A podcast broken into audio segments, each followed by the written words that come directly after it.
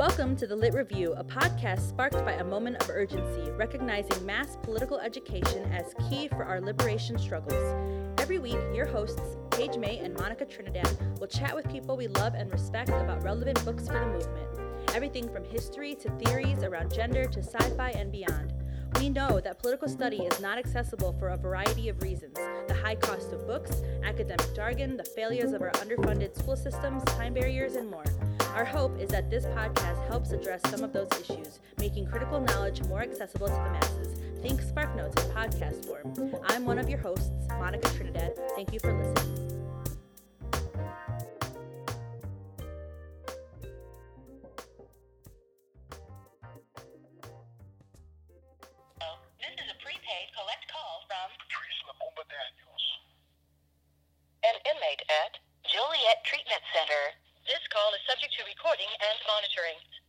Charges, press 1. To refuse charges, press 2. We thank you for using Securus.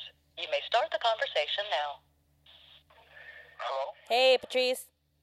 Hey, Patrice, can you hear me? yes, I can. All right, so thank you so much for being here today with us over the phone. How are you doing? I'm doing really, really good. Um, happy Saturday. Um, I welcome any opportunity um, that I'm presented with um, to discuss something as meaningful as mass incarceration. I am currently um, incarcerated. Um, I am housed at the Joliet Treatment Center in Joliet, Illinois. Um, I've been serving this life sentence since I'm 18, and I'm now 42. Um, I would argue that I am a human rights activist. um, I would argue that I am a equal rights activist, um, and I would argue that um, I live my life trying to improve planetary conditions for everybody. You know, myself included. You know, um, I've been involved with Black and Pink Chicago um, since its inception, and um, Black and Pink proper long before um, Black and Pink Chicago began. Um, you know, I'm, uh, you know, I, I do a little poetry. I write. Um, I'm just like I said, in, in, in a bunch of different ways. Um, I'm, I'm an advocate.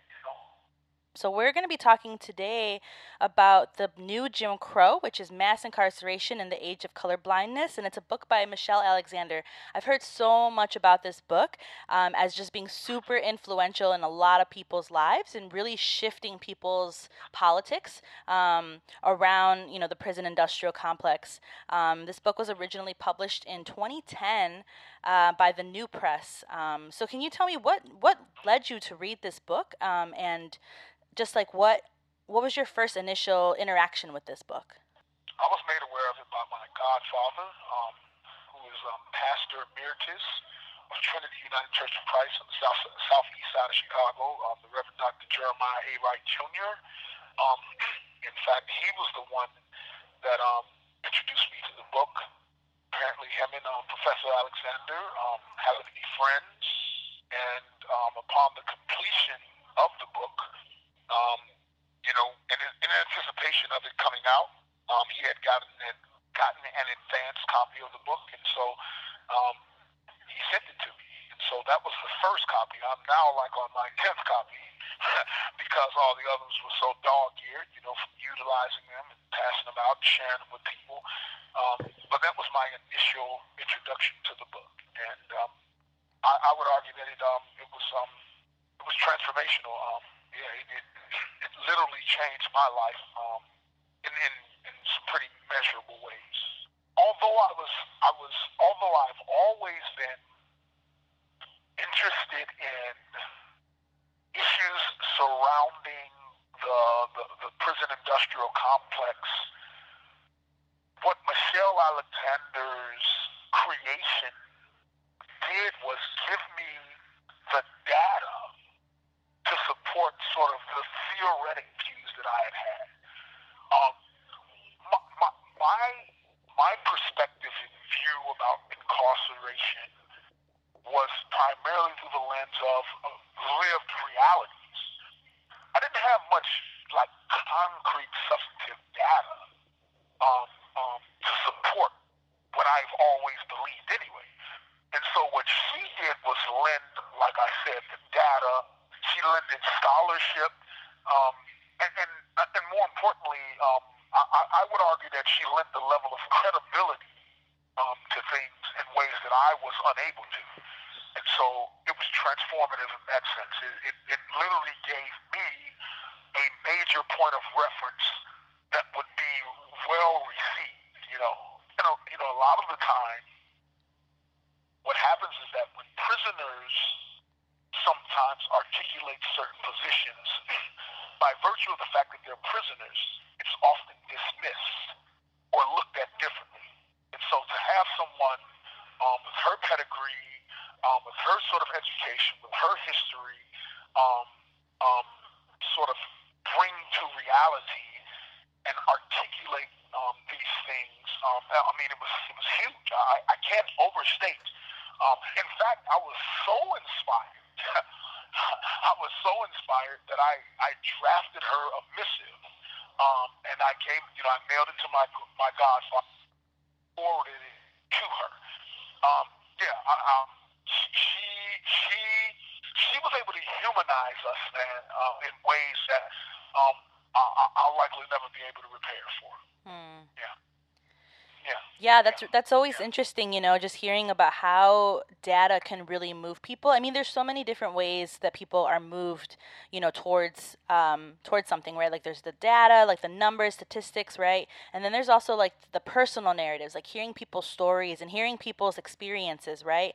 And so here you are living this experience and and sort of like needing that data to sort of like solidify a lot of the things that you've been sort of like feeling and and and, uh, and, and living and experiencing um, so, with all of this sort of like data in this book, can you talk a little bit about how she lays this book out? Like, how does she, how does she arrange each chapter? Like, how does she talk about the data? How does she just lay it out?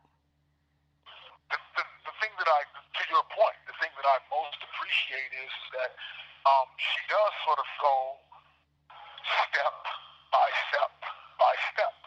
And so, none of these things occur in a vacuum, right? And so, the reality of it is is that um,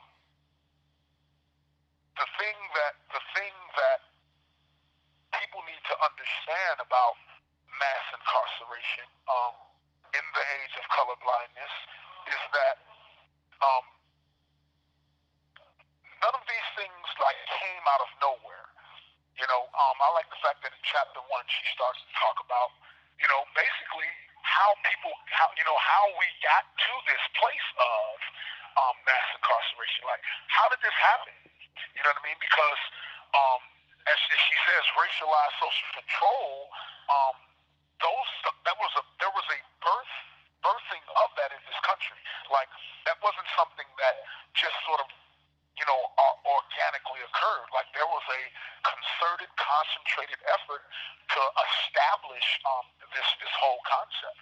And so, um, slavery um, was a form of um, of caste. It was a form of a racial caste. It, it just was. And um, subsequently, so was Jim Crow. And so, um, a lot of the times, what happens is that these things metastasize, but they're basically the you know um, fruit of the same tree. And so I like the fact that, you know, in the, in the first chapter, she basically explains, like, this is how this happened. This is how this was. This is how mass incarceration, this is like the parent, one of the parents of mass incarceration, you know, kind of thing. So I like that that's what she does in chapter one. Um, what, what, I, what I appreciate about the second chapter of the book is that she really tries to explain this whole idea about that war on drugs. You know, um, one, one of the things that people may not know who aren't necessarily in the African American community um, is that there's always been this sort of inside sort of uh, joke, non-joke, but we would always characterize the, the war on drugs as the war on us, you know, kind of thing the, the reality is that by by declaring war, if you will, on drugs, what they really what, what the whole concept of the war on drugs really was was a proxy. And so that, that word war on drugs was really the whole idea of the drugs was like a form of misdirection. Period. I mean, I think that's the best way to characterize it. Mm. The whole idea. So when people hear war on drugs, I think it's important that we, what, what Michelle Alexander does is explain how the so-called war on drugs is really just another way of creating this idea that there needs to be something done about a issue that really was non-existent. You know, and that's something that she also points out in that chapter. That in fact, when this so-called war on drugs um, began, in fact, um, criminality as well as drug use was on the decline when these things happened. You know what I mean? Mm-hmm. So the reality is that um, it just it just was a completely unnecessary um, war to declare. Mm-hmm. You know, and so um,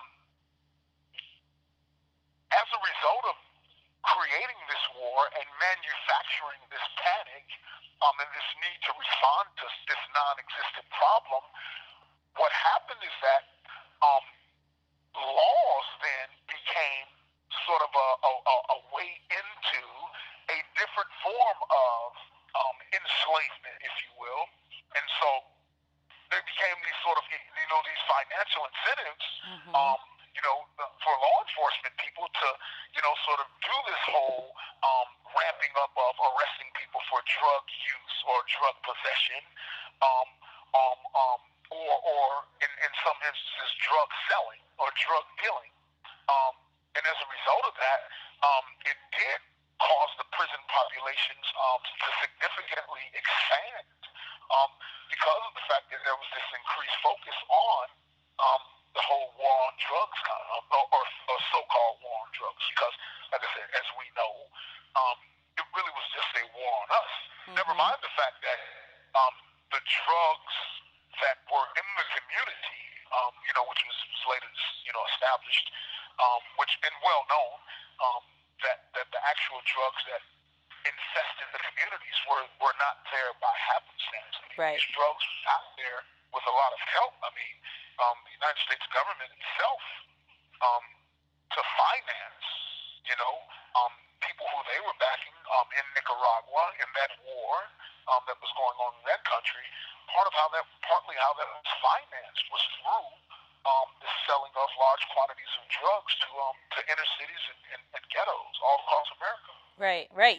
Yeah, the CIA even acknowledges that um, that the Contra factions, right, in Nicaragua were literally involved in bringing cocaine into the U.S. and and distributing it among you know urban communities, and and I think that's right where you see this sort of U.S. prison population explode, you know, up into the like hundreds of thousands, um, you know, because of drug convictions, right? And then and then all of a sudden we have this the world's highest incarceration rate. Um, how does she how does she talk? Does she talk a lot about the CIA in this, and like, how, does she go deep into that history of like how the U.S. really just brought all of these drugs into the communities? Oh, no question about it. You know, um, no question about it. She she she definitely um, goes into detail about you know how that how that whole concept um, actually came into play um, as it relates to the United States government. You know, the the, the reality is that um, the government, uh, you know, the United States government has, has you know, this is not you know news to anybody who. Um, this is not news to anybody who you know actually you know takes the time to actually um, um, read these days and, and know that like the United States government has consistently demonstrated um, a capacity to marginalize um, groups of people um, you know to their to the whatever their ends may particularly be in the preservation of empire and so um, this was just another instance in a long you know the so-called war on drugs and Mhm. the so-called um, and, and this idea of the government financing um, um, military operations in other countries um, um, as, as sort of proxy, pre- you know, being parts of these sort of proxy, You have one minute left. um, being sort of part of these proxy wars in order to, um, you know, expand the empire. Make no mistake about it that the government has been doing these things for for years. You know what I'm saying? Mhm. So this is not it's not new. This is not new. This is not a new thing. This is not new at all. You have to understand that too by by design, um, the whole legal system um, in this country, which is obviously created by the legislature, which is a part of the government, um, at its core, um, was was birthed out of the protection for the property interests of the wealthy. Mm-hmm. Right. So this whole this whole concept of legalese and government is really rooted in um, um, this idea of um, making making society sort of hierarchical and that the privileged, if you will, or the elites in society. Thank you for using um, Securus. Goodbye. Hey, yep. You hear me? Okay, great. Um, do you want do you want to finish your thoughts because we got cut off? Um, yeah, no, I was just saying that. Um, excuse me. No, I was just I was just making the point that, like I said, um, this has been going on in this country um, for, for for quite a while. Um, you can think back even to um, what I call in the indigenous Americans um, and and how they were um, otherized. Um, you know, in other words, to be able to um, advance um, the means or the interests of um, the colonizers um, of this country. Um, some people call them settlers. Um, I, I happen to believe that they were they were colonizers. And um, so, I mean, there's this this long history of the United States government. Um, in fact, there's a book uh, I cannot remember uh, who the author is, but I think it's Stephen Kinzer, but it's a book called Overthrow. And it talks about um, all of these kinds of things that the government has engaged in, from the Hawaiian monarch all the way up, you know, to, to you know, modern modernity, you know, right mm-hmm. now today. Um, and it talks about all of these different instances throughout the history of the United States government um, where they have done these types of things, man, um, mm-hmm. globally. Right. You know, just sort of like I said, expand empire. Can you talk a little bit about why um, why Michelle names this book "Mass Incarceration in the Age of Colorblindness"? Like, what is she talking about when she says that? And why is uh, it why is it significant? Well, yeah, yeah, right, yeah. um, one of the consequences of the ascension of certain um, black figures or African American figures um, in this country um, one of the byproducts of their ascension um, is often this assertion by people that, you know, um, that we've transcended race, that the nation is transcendent race. You know, with with the with the ascension of of of, of, um, of our last president, um, um, Barack Obama, um, you know, there.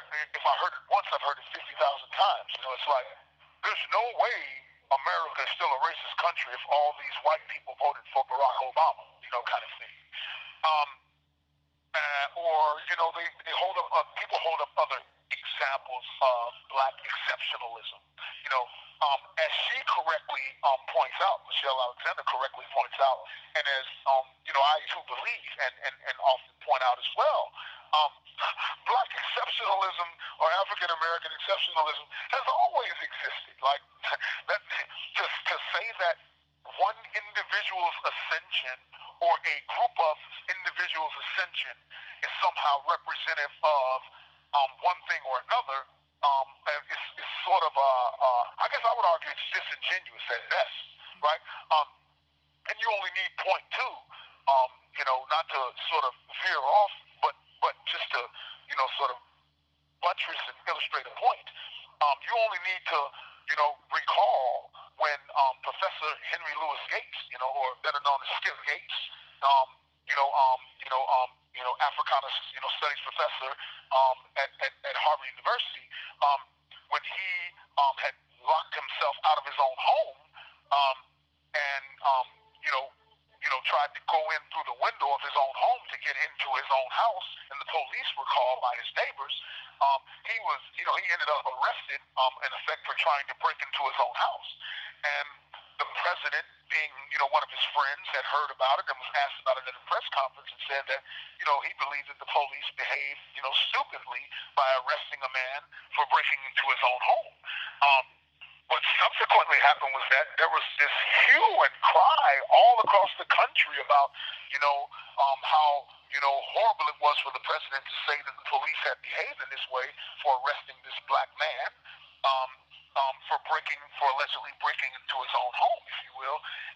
And then he had to come out and apologize for saying what every, you know, what most people would have conceded was that it was dumb for this guy to be arrested for, you know, trying to break into his own home. And not only did he have to apologize, but then the president, on top of that, ended up having to have this sort of summit at the White House where he invited the policemen that arrested mm. Skip Gates and Skip Gates and the president. They had to have a, a, a luncheon wow. um, um, on the White House lawn um, in response to that. You know, so his his his ascension um, you know, only, you know, even even even even Barack Obama can only be so black in the White House. I'll, I'll just put it like that. Wow. so this, so this, so this, so this idea, yeah. So this, so this idea of um um national, this national sort of, you know, um colorblind thing. I mean, it's just. I mean, it's it's utterly ridiculous. Mm-hmm. Um, it is it is true that racism is a is a man-made construct um, but but but but it is it is one of the most durable aspects of this society. Um, it's it's I mean my goodness. Um, when you look at the numbers as they relate to, like I said, to, to mass incarceration, um, the Federal Bureau of Prison statistics clearly demonstrate um, that that white males create um, commit the bulk of crime in this country. Now, that's not an opinion piece. That's the Federal Bureau of Prison Statistics from the World Almanac and Book of Facts in 2018. That numerically, white males commit the bulk of crime in America. Mm-hmm. And yet the reality is that black and brown people fill the prisons and jails. Mm-hmm. So, you know, there, there's just no ambiguity about the fact that um, race plays a part in who goes to the prison mm-hmm. in this country. Yeah. No question about it. Absolutely. And have you shared this book with folks on the inside, and what have been sort of their interactions with that book? Like, yeah, I'm sure you've definitely shared this book. Um, and what have people thought about this book? What are their feelings um, on this book? Like, have it has it been positive reception or negative reception? Um, yeah, can you talk a little bit about that? Oh, uniformly, uniformly. I mean, this book has been well received. And In fact, do you want to know something? The, the, one of the most I guess, refreshing things is that almost, almost, I would say, two out of every five or six people that I introduced this book to will all say they've already read it. and I just find that absolutely awesome. Like, if, if there ever was a civil rights or human rights issue, it's mass incarceration. There's just no ambiguity about it. Like, there, there are entire communities decimated as a result of mass incarceration. You know, there's there's an area code in Milwaukee, Wisconsin, 53206. Um, and there's a documentary on it too.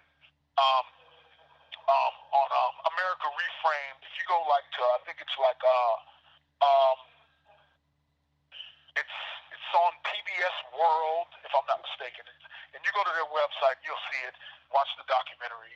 Um, it's 53206 and and and I'm talking about almost every black man in that community is either incarcerated in prison or on parole.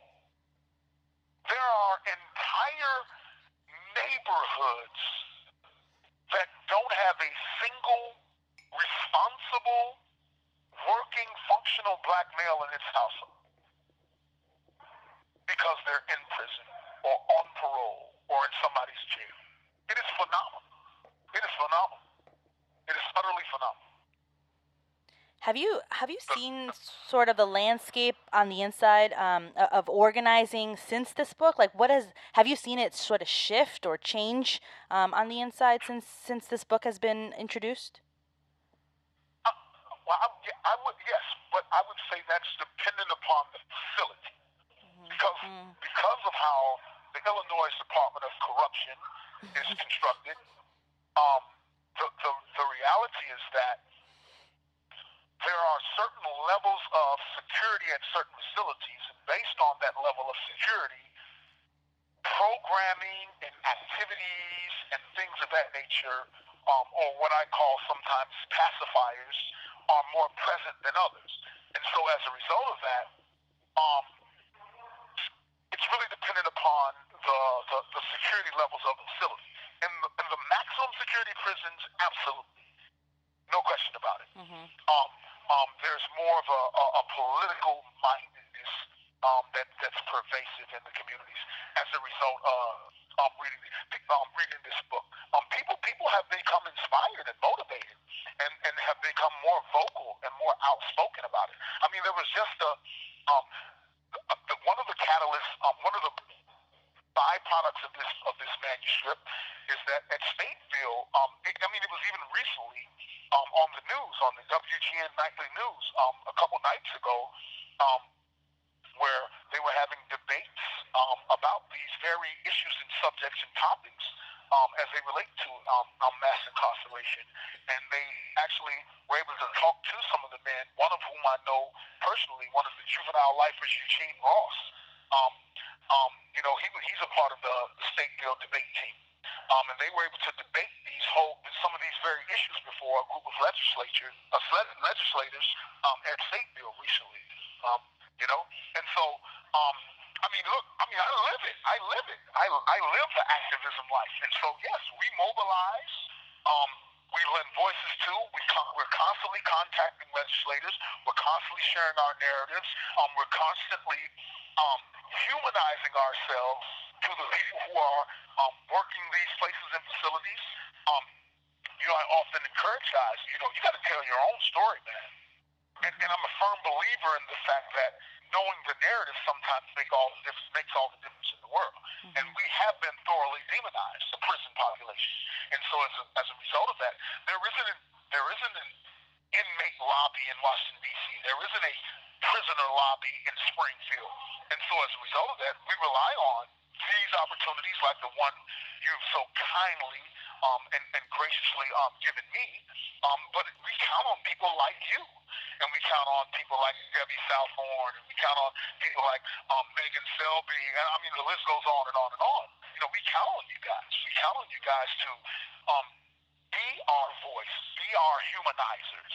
You know, explain to people that there are like real human beings being affected um, as a result of the new Jim Crow, as a result of mass incarceration. You know, um, real briefly, um, Michelle Alexander did something that was so powerful in the very beginning of this book.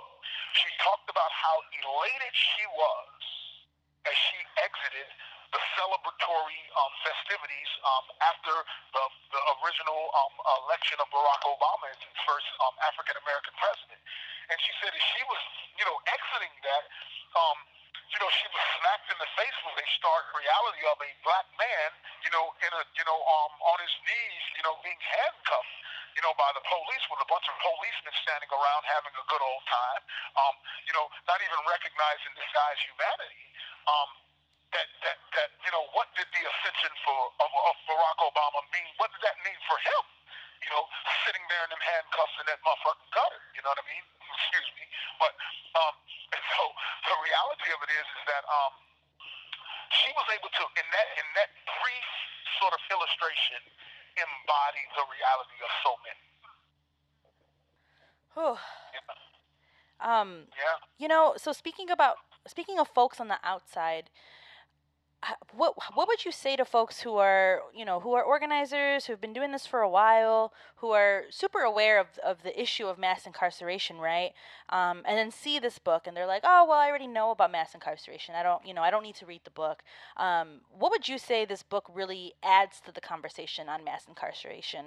Um, I mean you I, you've said so much already but what would be how would you convince or or or tell an organizer that they need to read this book even if they know, yeah, mass incarceration, it's horrible, it's a problem, we need to challenge it, we need to abolish prisons. Um, but what what would you say to somebody um, to convince them to read this book? Like, what does this book add? In my opinion, what it adds, the, because you're right. In general, people always say, "Yeah, man, I know it's messed up." But what this book really does is, is it really concretizes the state of emergency. Like this isn't this isn't like this is something that is from a societal perspective. This is this is uh, immoral. Mass it makes the point that mass incarceration is not just a bad thing; it's immoral. And people need to understand that this is immoral.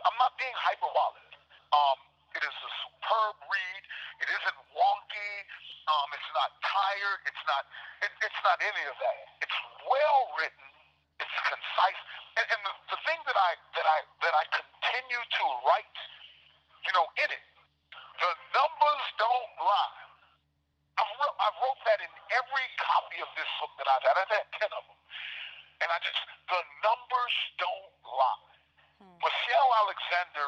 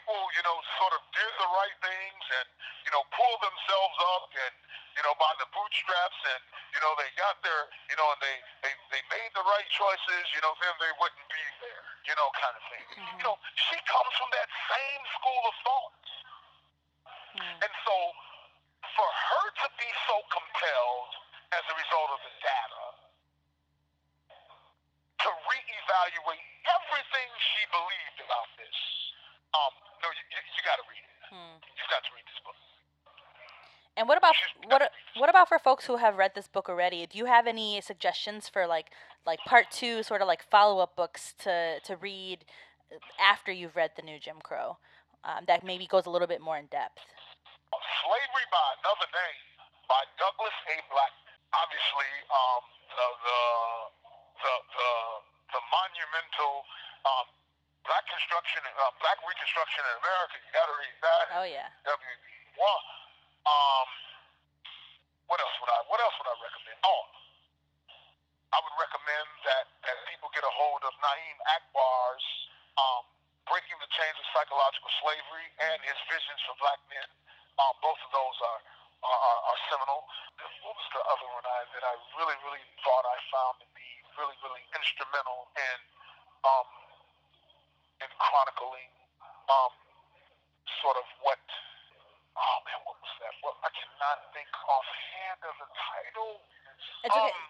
can tell us later. You can uh, we can add like sort of like a like a list of like Patrice Patrice's top ten books to read. You know, like we can add that to the website uh, page. Okay, okay. Yeah. Yes, that's what we'll do. We'll that's do that. We'll do. Did this book leave you sort of wanting more? Was there anything that Michelle Alexander talked about that she didn't get too in depth in, and you were like, "Man, I really, I really wish she would have like went there or like, you know, dived a little deeper into uh, this piece like was there anything in this book like that or do you feel like she really just like covered everything?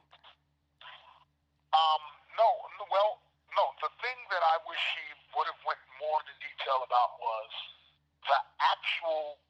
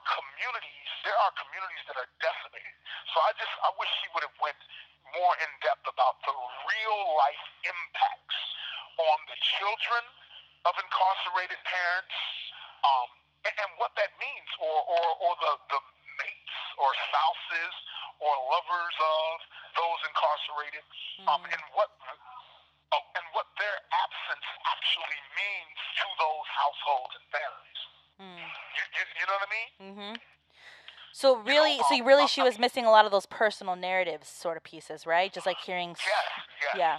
yes, yes, yes, and the effects, because there are generations of children growing up without their parents because they're in prison. Mm-hmm. They're in prison. I mean, I've been in here since I was 18 years old myself.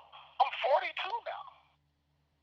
Like I've been effectively moved, removed from society for the bulk of my time on the planet. Mm. You know, like like I'm living the effects of mass incarceration. Mm-hmm. Like I was born and raised in the housing projects on the south side of Chicago. I was born a black baby boy in the housing projects on the south side of Chicago to a mother who was on drugs. I mean, I come out the womb like like with about 50 strikes. Mm. like before I even get to walking and talking, just by virtue of being born a black baby boy to a drug, you know, um, to, to, to a woman on drugs in the housing projects. Mm. I mean, hey, you know, you know what I mean? Like, like, like, like that was already like the construct was already in place before I started walking and talking. Mm-hmm. That's not, and I'm not the exception. I guess that's my point. You know, so don't cry me a river. I'm not the exception. You know, Mm-hmm. and and and you know, one of the things Michelle Alexander, you know, you know, keeps it real about is that black legislators are just as responsible. Mm-hmm. You know, they went along with a lot of this crap. Yep.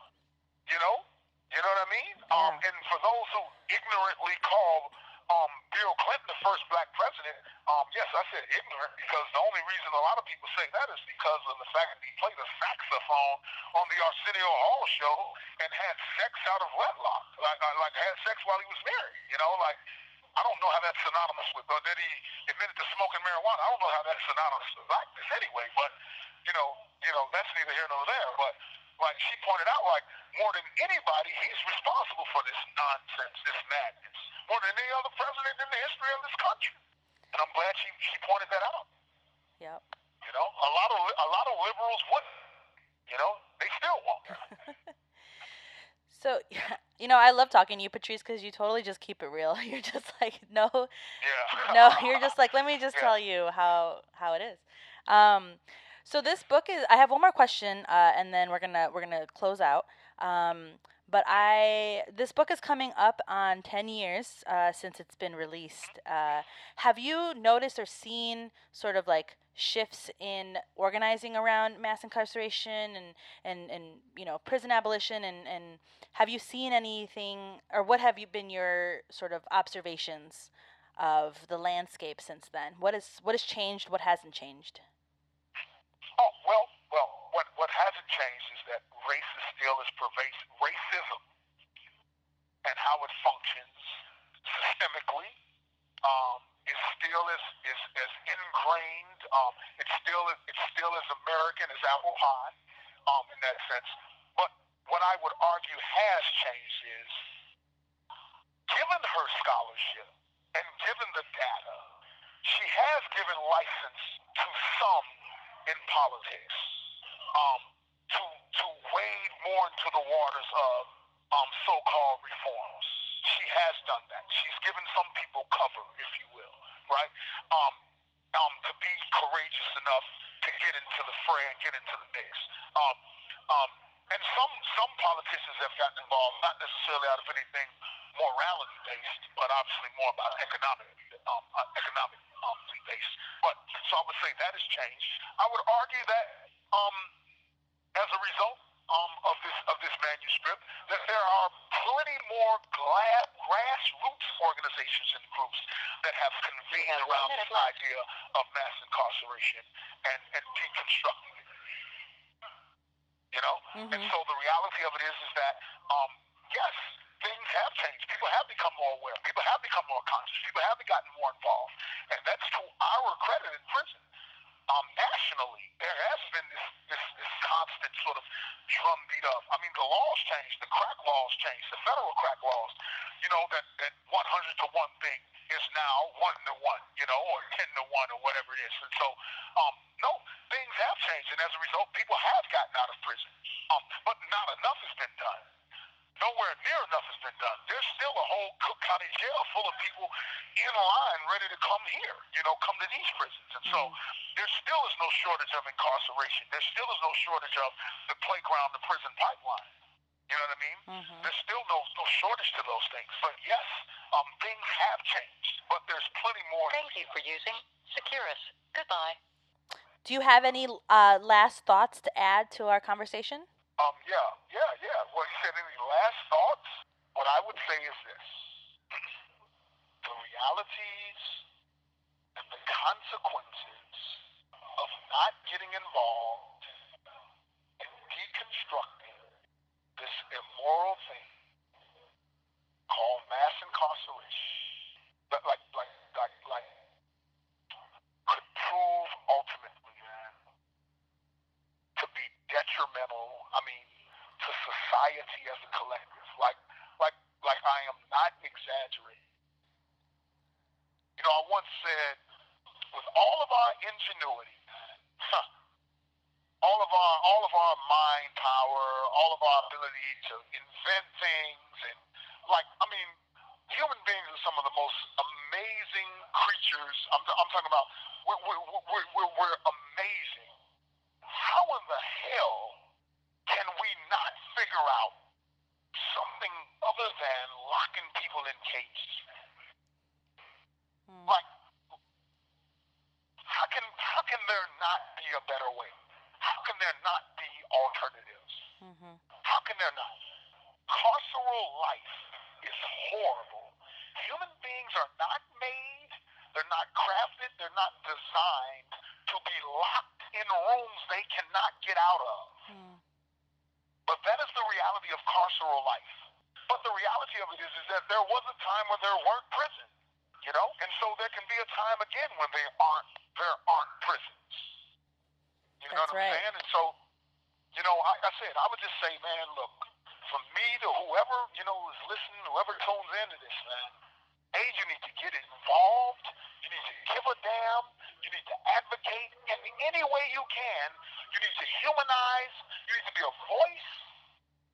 And you need to understand that what you're doing today could potentially be the difference between whether or not someone tomorrow has the opportunity hmm. to grow up in a country and in a society that values their humanity. That's what I would say. Thank you so much, Patrice. This you are so inspiring, you know, to me personally, and now to thousands more people. Um, and I'm I'm just truly thankful for you and for our friendship, and just you know, like I every time we talk, I'm so moved and so energized and so just you know thankful that I get to that I get to be your friend. Well, you are um, definitely more than welcome, and um, like I told you, it, it's always a pleasure, man, to be able to lend my voice to such a important situation subject. Yeah. So we want to close out with what we ask our guests all the time, and that's to read, um, if you can, read your favorite passage from the book. Well, this is from um, my favorite part is from the lockdown, um, which is on page 94 of the book, and it says, "Once a person is labeled a felon, he or she is ushered into a parallel universe in which discrimination, stigma, and exclusion are perfectly legal, and privileges of citizenship, such as voting and jury service, are off limits. It does not matter